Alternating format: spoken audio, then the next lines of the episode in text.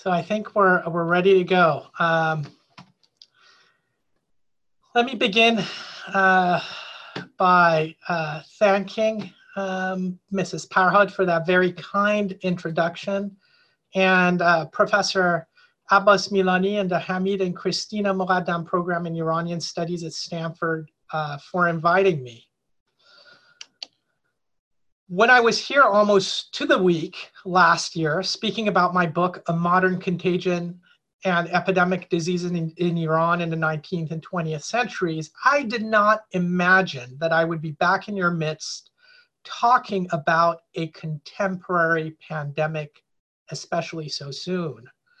When I was here last, I ended my talk with the closing arguments of my book, namely, and I quote, a century of in, in, intellectual secularization and hygiene, biomedicine, and associated public health practices had effectively ended the age of major contagions in Iran. In hindsight, I realized that the statement was overly triumphant.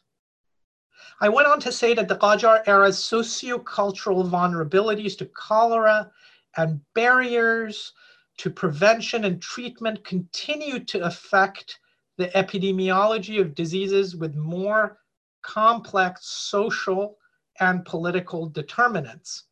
And by this, I mean non communicable diseases. And I honed down on Iran's narcotics blight as an example.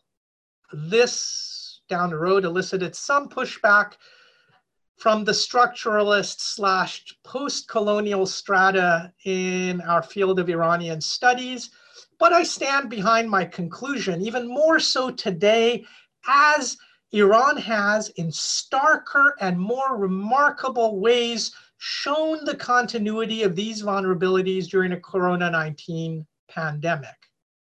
Before I launch into the crux of my talk, I will just give you a few of these highlights. Iran's significant trade with China, the starting point of COVID 19, made the country vulnerable to the outbreak, just as Iran's shared border and trade with British India, the endemic home of pandemic cholera, made it vulnerable to regular invasions by cholera over a century ago. Iran's coronavirus efforts today face some of the same type of public health barriers linked with corruption, rigid ideologies, and turf wars in the government and security apparatus that hindered Tehran's ability to stop the spread of cholera in the late 19th and early 20th centuries. The conspiratorial views on COVID 19, most prominently the view held by Ayatollah Ali Khamenei and some Revolutionary Guards commanders that the US has manufactured the coronavirus as a biogenetic weapon against Iranians, and the variety of faith cures and folk remedies, including bootleg alcohol, which has led to 400 deaths in the country, are reminiscent of the unscientific views on water purity and therapeutics, which worsen the cholera pandemics of that past era. Just as diplomatic missteps with European imperial powers worsened its vulnerability to cholera, Iran's current decades old hostility towards the United States and Tehran's regional entanglements has deprived Iran of critical funds, equipment, and most importantly, innovative diagnostics, therapeutics, and prophylactic knowledge as they are being developed. That would help the country battle COVID 19 both now and potentially in the foreseeable future. COVID 19 is an infectious disease caused by the SARS CoV 2 single stranded RNA virus. It's believed to have a zoonotic or animal borne origin and has close genetic similarities to the bat coronavirus, suggesting that it emerged or made the leap from human uh, through a bat borne vector.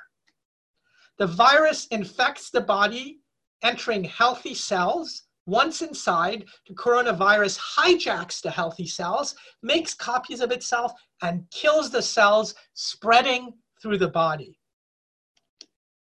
COVID-19 typically spreads via droplets from an infected person's cough, sneeze, or breath.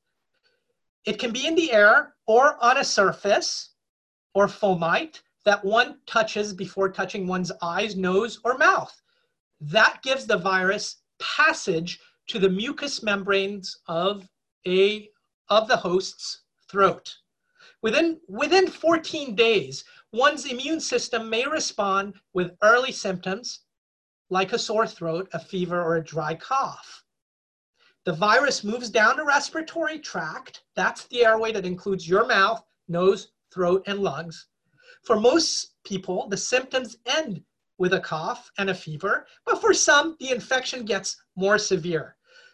About five to eight days after the symptoms begin, they can experience shortness of breath, or as we call it in medical terms, dyspnea, acute and acute respiratory distress syndrome, ARDS, can begin a few days after that. Many people who get ARDS need help breathing from a machine called a ventilator. Ventilator still gives me a certain degree of post-traumatic stress, hearing the beeping on a ventilator from my days working in an intensive care unit. Nevertheless, it is a necessary piece of equipment to extend life in people who struggle with acute respiratory distress syndrome or severe pneumonia. As fluids collect in the lungs, the bloodstream carries less oxygen to vital organs, which can cause the kidneys, lungs, and liver to shut down and stop working, AKA organ failure, and ultimately cause the individual to expire. COVID-19 was first identified in December 2019 in Wuhan, the capital of China's Hubei province, and has since spread globally, resulting in the ongoing pandemic. As of April 15, 2020, more than 2 million cases have been reported across 210 countries and territories, resulting over 130,000 deaths. It should be noted that more than 500,000 people have recovered from the infection. The initial spread of the disease had a lot in common with the 14th century bubonic plague or Black Death. The bubonic plague pandemic of the 14th century is also thought to have originated in China's Hubei province, with bacteria contracted from marmots, a type of land-dwelling rodent. The disease made its way westward via merchants and caravans on the Silk Road, reaching Iran after several years, where it killed Abu Sa'id Bahadur Khan, the country's overlord. In 1347, it entered Europe via the Italian port of Genoa and irrevocably changed the character of Europe, leading it into the early modern period. So today, it should be of no surprise that both Iran and Italy have emerged as waypoints for the pandemic since both countries are major players in China's Belt and Road Initiative, also known as the 21st Century Silk Road. As an aside, I have to note that Iran's Pasteur Institute was instrumental in the 50s in shattering the long held belief, particularly in the United States, that rats were the sole vectors of bubonic plague and identifying marmots in Kurdistan as carriers of bubonic plague under the leadership of Marcel Baltazard, which you see up here in the picture, and Manucher Karagözlü.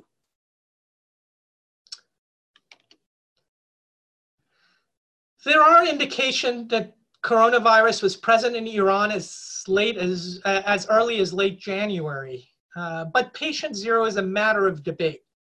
However, it's generally agreed upon that Qom was the epicenter of the outbreak from China.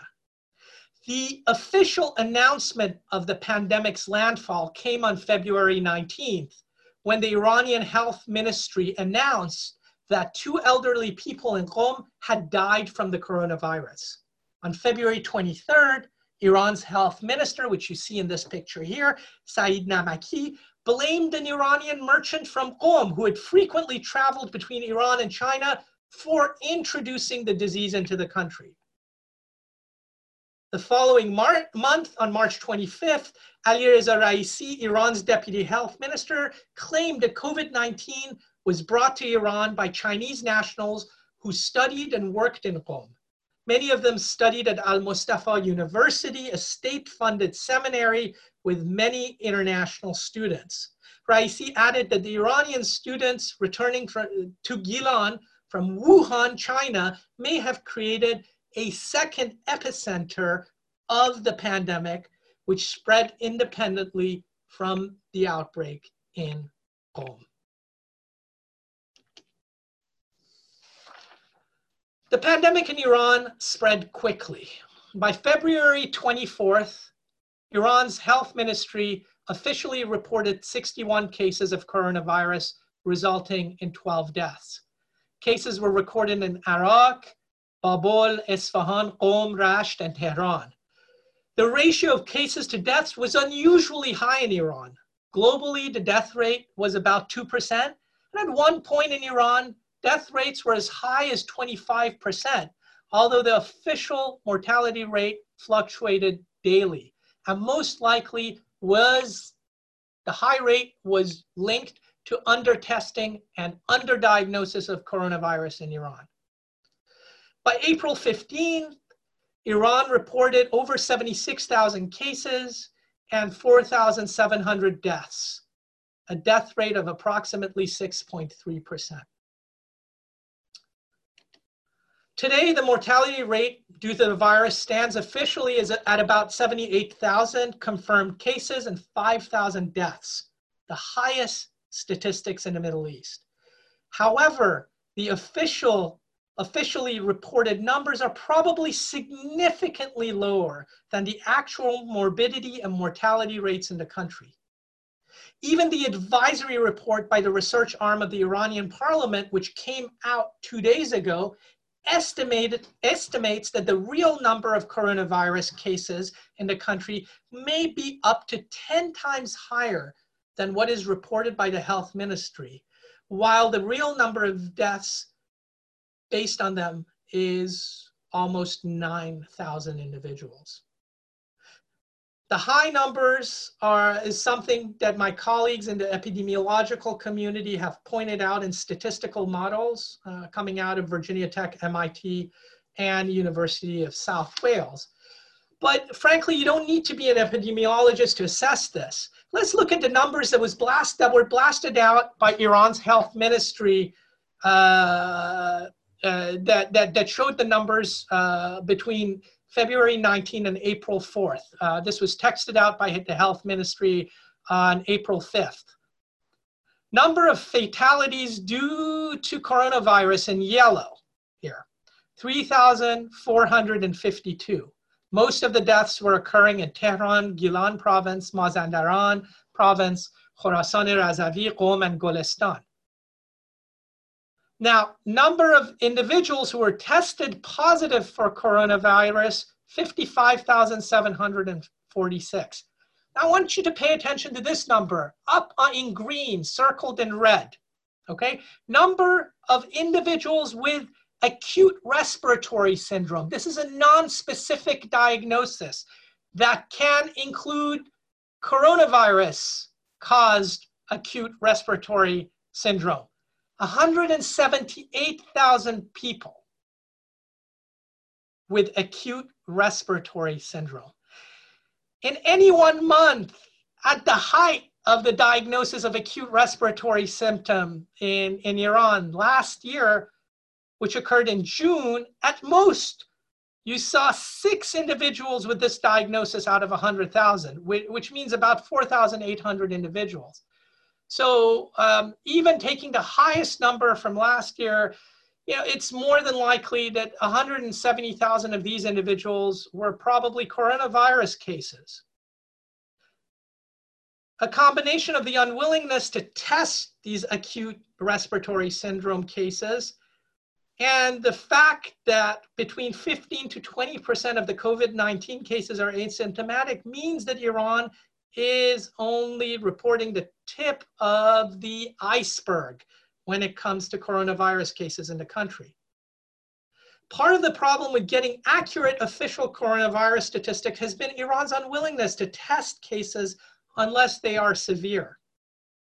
This has not been because of test kit limitation. Iran received a consignment of 500,000 coronavirus diagnostic kits from China early on.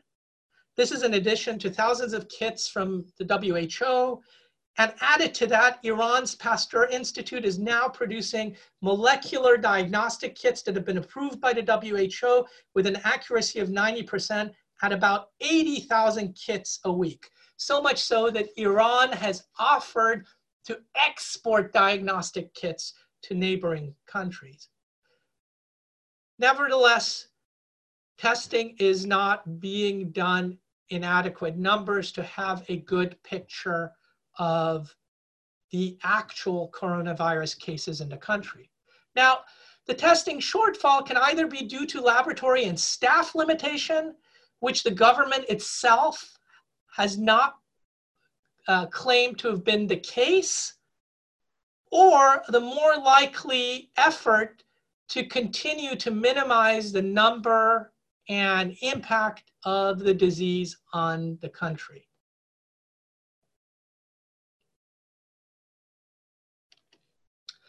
So how did Iran become one of the most affected countries in the region, if not the world, uh, by March? A combination of economic, political, and ideological motives are responsible for the rapid and large-scale COVID-19 outbreak in Iran. The pandemic's advent was predictable the pandemic's advent was predictable due to China's status as Iran's principal commercial partner. So the disease would have inevitably made landfall in Iran. But the growth curve of disease would not have been as steep and as widespread had stronger precautionary measures been taken early on. This is agreed upon by most experts. In the first week of the outbreak, in the first week when the outbreak was officially announced in Iran, Iran's officials warned against overreacting to the risks of COVID 19, which they claimed was stabilized and under control. I quote, We've managed to reduce the problem to the minimum, said Deputy Health Minister Iraj Harirchi referring to COVID 19 at a press conference where he himself appeared visibly ill and later admitted to having the coronavirus. If this was any other situation, might seem comical, but sadly, this was a real case.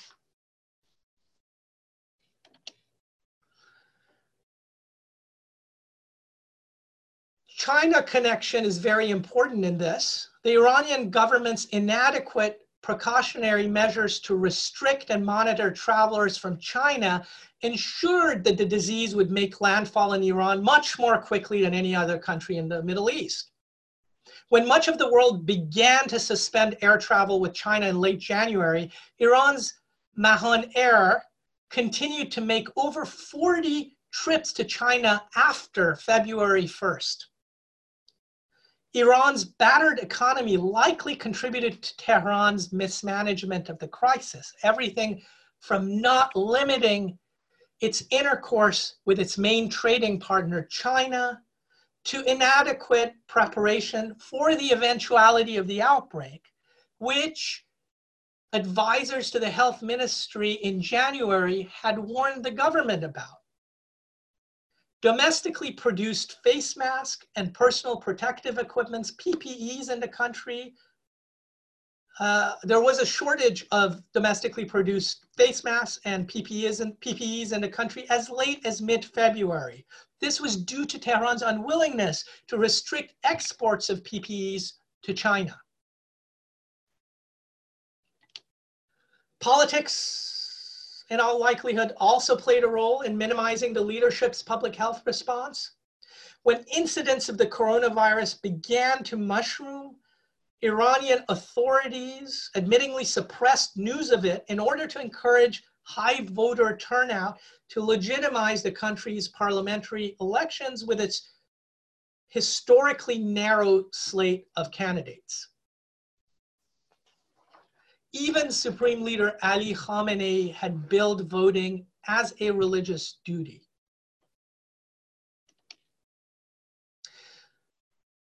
Religious ideology also played a role in the spread of the disease. When the holy city of Qom, a popular destination for Shiite pilgrims throughout Iran and the Middle East, was identified as the epicenter of Iran's outbreak in mid-February, Iranian authorities refused to close the city's shrines until March 14th.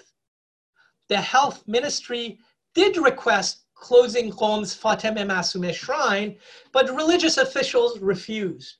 A surrogate of Supreme Leader Ali Khamenei in the city declared that any attempt to restrict access to the shrine promoted a nefarious plot by the United States to make the holy city appear unsafe.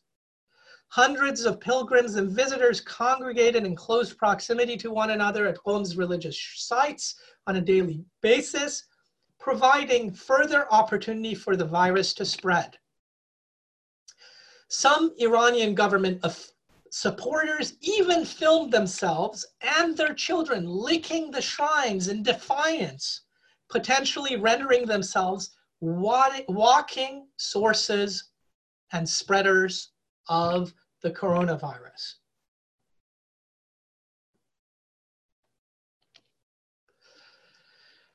While the coronavirus is new to Iran, the country's response to the pandemic is arrestingly familiar. In 1904, a pandemic wave of cholera reached Iran on the heels of Shiite pilgrims from Iraq. Iran's first attempts to stop the contagion by restricting pilgrimages to the holy sh shrines but the most esteemed Grand Ayatollah Muhammad Hassan Mamaqani resisted such efforts and accused officials of furthering the aim of Western infidels to prevent Shiite faithful from fulfilling their religious duties. This sounds familiar, doesn't it? Much like the current Rouhani government, the weakened Prime Minister Ali Asghar Khan Amin al-Sultan and his cabinet lacked the power to oppose the religious establishment and so allowed the caravans of infected pilgrims to bypass government quarantines and further disseminate the disease. Then, as now, the government feared a general panic. It concealed the cholera outbreak from the country's population and even from the reigning monarch, Mozaffar ad-Din Shah, until the growing mortality made it impossible to hide. Keeping the spread of cholera secret and doing little to contain it served to magnify the demographic and economic shock of the illness at the time. The cholera pandemic touched off double digit inflation, which in turn sparked widespread protests calling for government reform, leading to the constitutional revolution, which established a parliamentary system and brought about a short pause in Iran's long history of absolutism.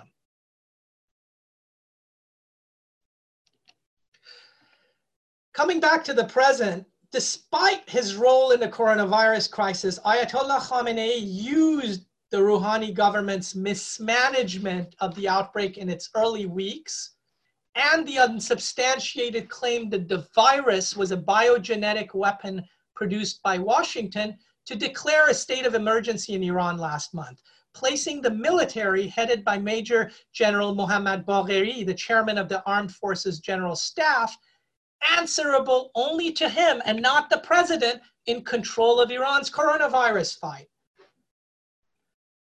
While Khamenei maintained that the substantial manpower, organizational capabilities, and biomedical capabilities of the Iranian armed forces would carry through a more effective prevention and control effort, the military was also charged with a repressive political agenda to clamp down on protests,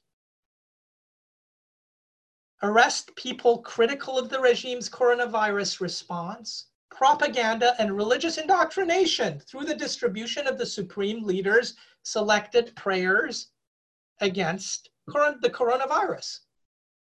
This gave Khamenei and his allies in the General Staff and Islamic Republic Revolutionary Guards Corps unprecedented coercive power over the Iranian population and extra constitutional control of the government.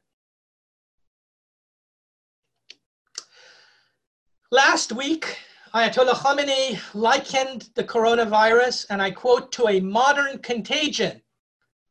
He has probably not read my book. I don't think it's been translated into Farsi yet. So he is unaware that he partly owes his position to the 1889 1893 outbreaks of pandemic cholera in, in the country. Religious leaders during that period exploited the government's shortfalls, the Qajar government's shortfalls against cholera to achieve their ideological goals, establishing the foundation of Shiite political militancy that led to Iran's contemporary system of clerical rule. Much like Khamenei's accusation that the United States has caused the coronavirus pandemic, his 19th century counterparts blamed Uh, cholera undivine retribution for Iranian commerce with faithless Westerners at a time when European inroads into the Iranian market increasingly threatened the clerics' financial and political power base in the country. Locally, for example, the Najafi brothers of Esfahan, who were businessmen clerics, used the pandemic to attack minority owned rival businesses, and their main political and economic rival in Esfahan, Prince Masoud Mirza Zell-e Sultan, son of Nasser Shah and governor of the city. On a national level, Shiite militancy in response to the pandemic led to the tobacco protest of 1891, which caused the repeal of, the monop- of a monopoly granted to an English company for the manufacture and sale of tobacco in Iran. The general discontent with living conditions in the aftermath of the 1889-1890 cholera epidemic helped clerics mobilize the Iranian population against the government and their rivals. For this reason, the initial accusation against Nasser Shah, the reigning monarch, leading up to the tobacco pro protest, focused not so much on the concession itself, but on the pitiful state of the country following the cholera outbreak. Fear helped the clerics mobilize the population against Western interest in Iran through boycotts, protests, and mass violence against their businesses. In the short term, they obtained political concessions from the government and a momentary respite from their financial decline.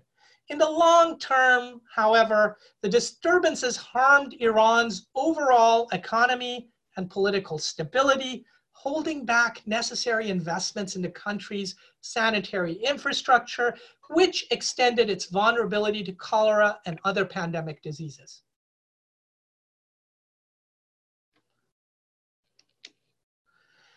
The extra constitutional authority that Khamenei and his loyalists have gained from their takeover of the public health sector during the COVID 19 pandemic comes at a price for the Iranian people. The ongoing power struggle between the civilian and military authorities has deprived Iran of a cohesive coronavirus policy. Despite official statements to the contrary, Iran remains as one of the worst affected countries in the region and possibly in the world. And the peak of the outbreak is still weeks, if not months away, based on projections and statements by some Iranian officials. For Iran's healthcare sector to cope, it is imperative that Iran rapidly obtains innovative approaches to testing, antimicrobial treatment, and vaccination prophylaxis as they are developed.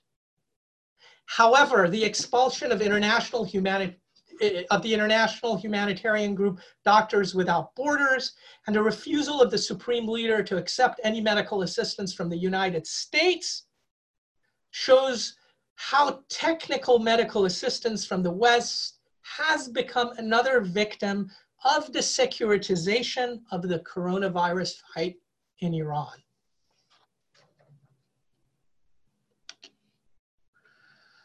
Iran's history can be instructive in terms of lessons for the realignment of the coronavirus, uh, coronavirus fight in Iran.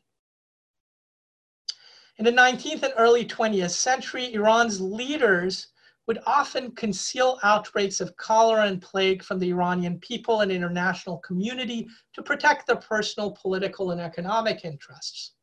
During the 1904 pandemic, for example, when Iran's ruling monarch Mozaffarudin Shah eventually learned of the cholera outbreak, he attempted to set out secretly for Europe before word of the disease got out to the rest of the population, abandoning his subjects and his harem to the coming cholera pandemic.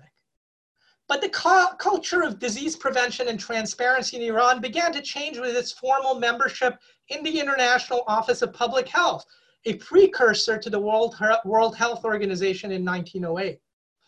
With international technical assistance, including the supply of equipment and scientific know-how, and a more stable government, Iran developed a more accountable public health and disease reporting system in the decades that followed.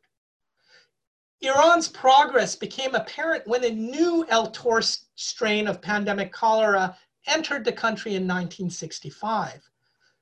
Soon after the contagion crossed into Iran, the Ministry of Public Health conveyed the bacteriological profile of the outbreak to the WHO, which immediately sent an expert to help establish a central reference laboratory in Tehran to type and confirm El Tor cases as they emerged in the country. So good testing. Like the coronavirus, the El Tor microbe was particularly virulent and difficult to contain due to its hardiness and high rates of asymptomatic infection that did not result in illness but could still transmit and spread the disease. To halt its spread, the Iranian government rapidly mobilized its sizable public health workforce to quarantine affected areas and close its borders to countries that risked reintroducing the disease. Infected individuals were identified through laboratory analysis and treated with a powerful broad range antibiotic supplied by the United States. Shiite pilgrims and others who were determined to be high risk at high risk of being infected were similarly obliged to undergo prophylactic treatment. The US Agency for International Development and the Peace Corps were key players in building Iran's public health workforce and infrastructure at that time. As a matter of fact, sitting Congresswoman Donna Shalala of Florida, was one of the many Americans working on educational and infrastructural public health projects as a Peace Corps volunteer in southern Iran from 1962 to 1964. The French Pasteur Institute, which continues to have a campus on Iran, helped build the country's vaccine production capabilities. This allowed the uh, Iranian government to rapidly develop a new vaccine against the 1965 El Tor pandemic that was two times more, more potent than its American counterpart and institute a compulsory national vaccination campaign that did not spare high officials or members of the royal family.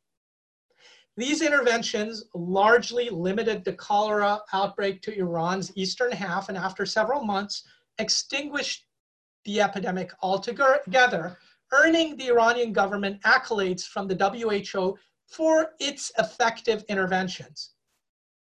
Iran's northern superpower industrialized neighbor, the Soviet Union, did not fare as well. Its public health policy was marked by secrecy, militarization of response, and politics. This sounds familiar, I'm sure. This allowed the El Tor cholera pandemic to remain in Soviet territory and slowly crawl, crawl westward through its territory, through the Russian heartland in the uh, ensuing five years, reaching all the way west to Crimea. The story of cholera has important implications for Iran's coronavirus fight. Iran needs to depoliticize and demilitarize its coronavirus fight if it hopes to bend the curve.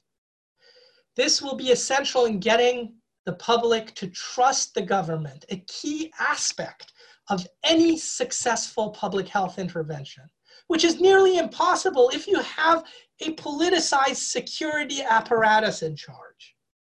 It will be it will also be essential in bringing the public and private sectors together to solve the coronavirus problem as Korea, as South Korea has successfully done in its response to the outbreak on a national scale. This will also allow Iran to better respond on a national scale rather than leaving local authorities or uh, in this case, provincial military authorities and Basij to address the coronavirus outbreak piecemeal. Iran needs to re-engage with the West, particularly as innovations in testing, antimicrobials, and vaccinations are most likely going to emerge from Europe and the United States. Dual citizens in the United States and Europe are some of the best physicians and scientists in the world. They are also natural ambassadors in this aforementioned engagement. The Iranian government needs to stop putting them in prison and driving them away, just as they have with our speakers, the Alaei brothers, who will be speaking at this forum next week, who left the country as a result of trumped up charges against them. Within Iran, we have some of the best physicians and the most advanced hospitals in the region. Iran hosts thousands of medical tourists every year. It's already played an important role in creating the some of the innovative treatments, such as the use of plasma from COVID survivors to treat the sick. The government needs to support the healthcare workers and allow them to do their job free of fear and politics. Iran has the capability of defeating this pandemic as it has defeated pandemics before. Thank you.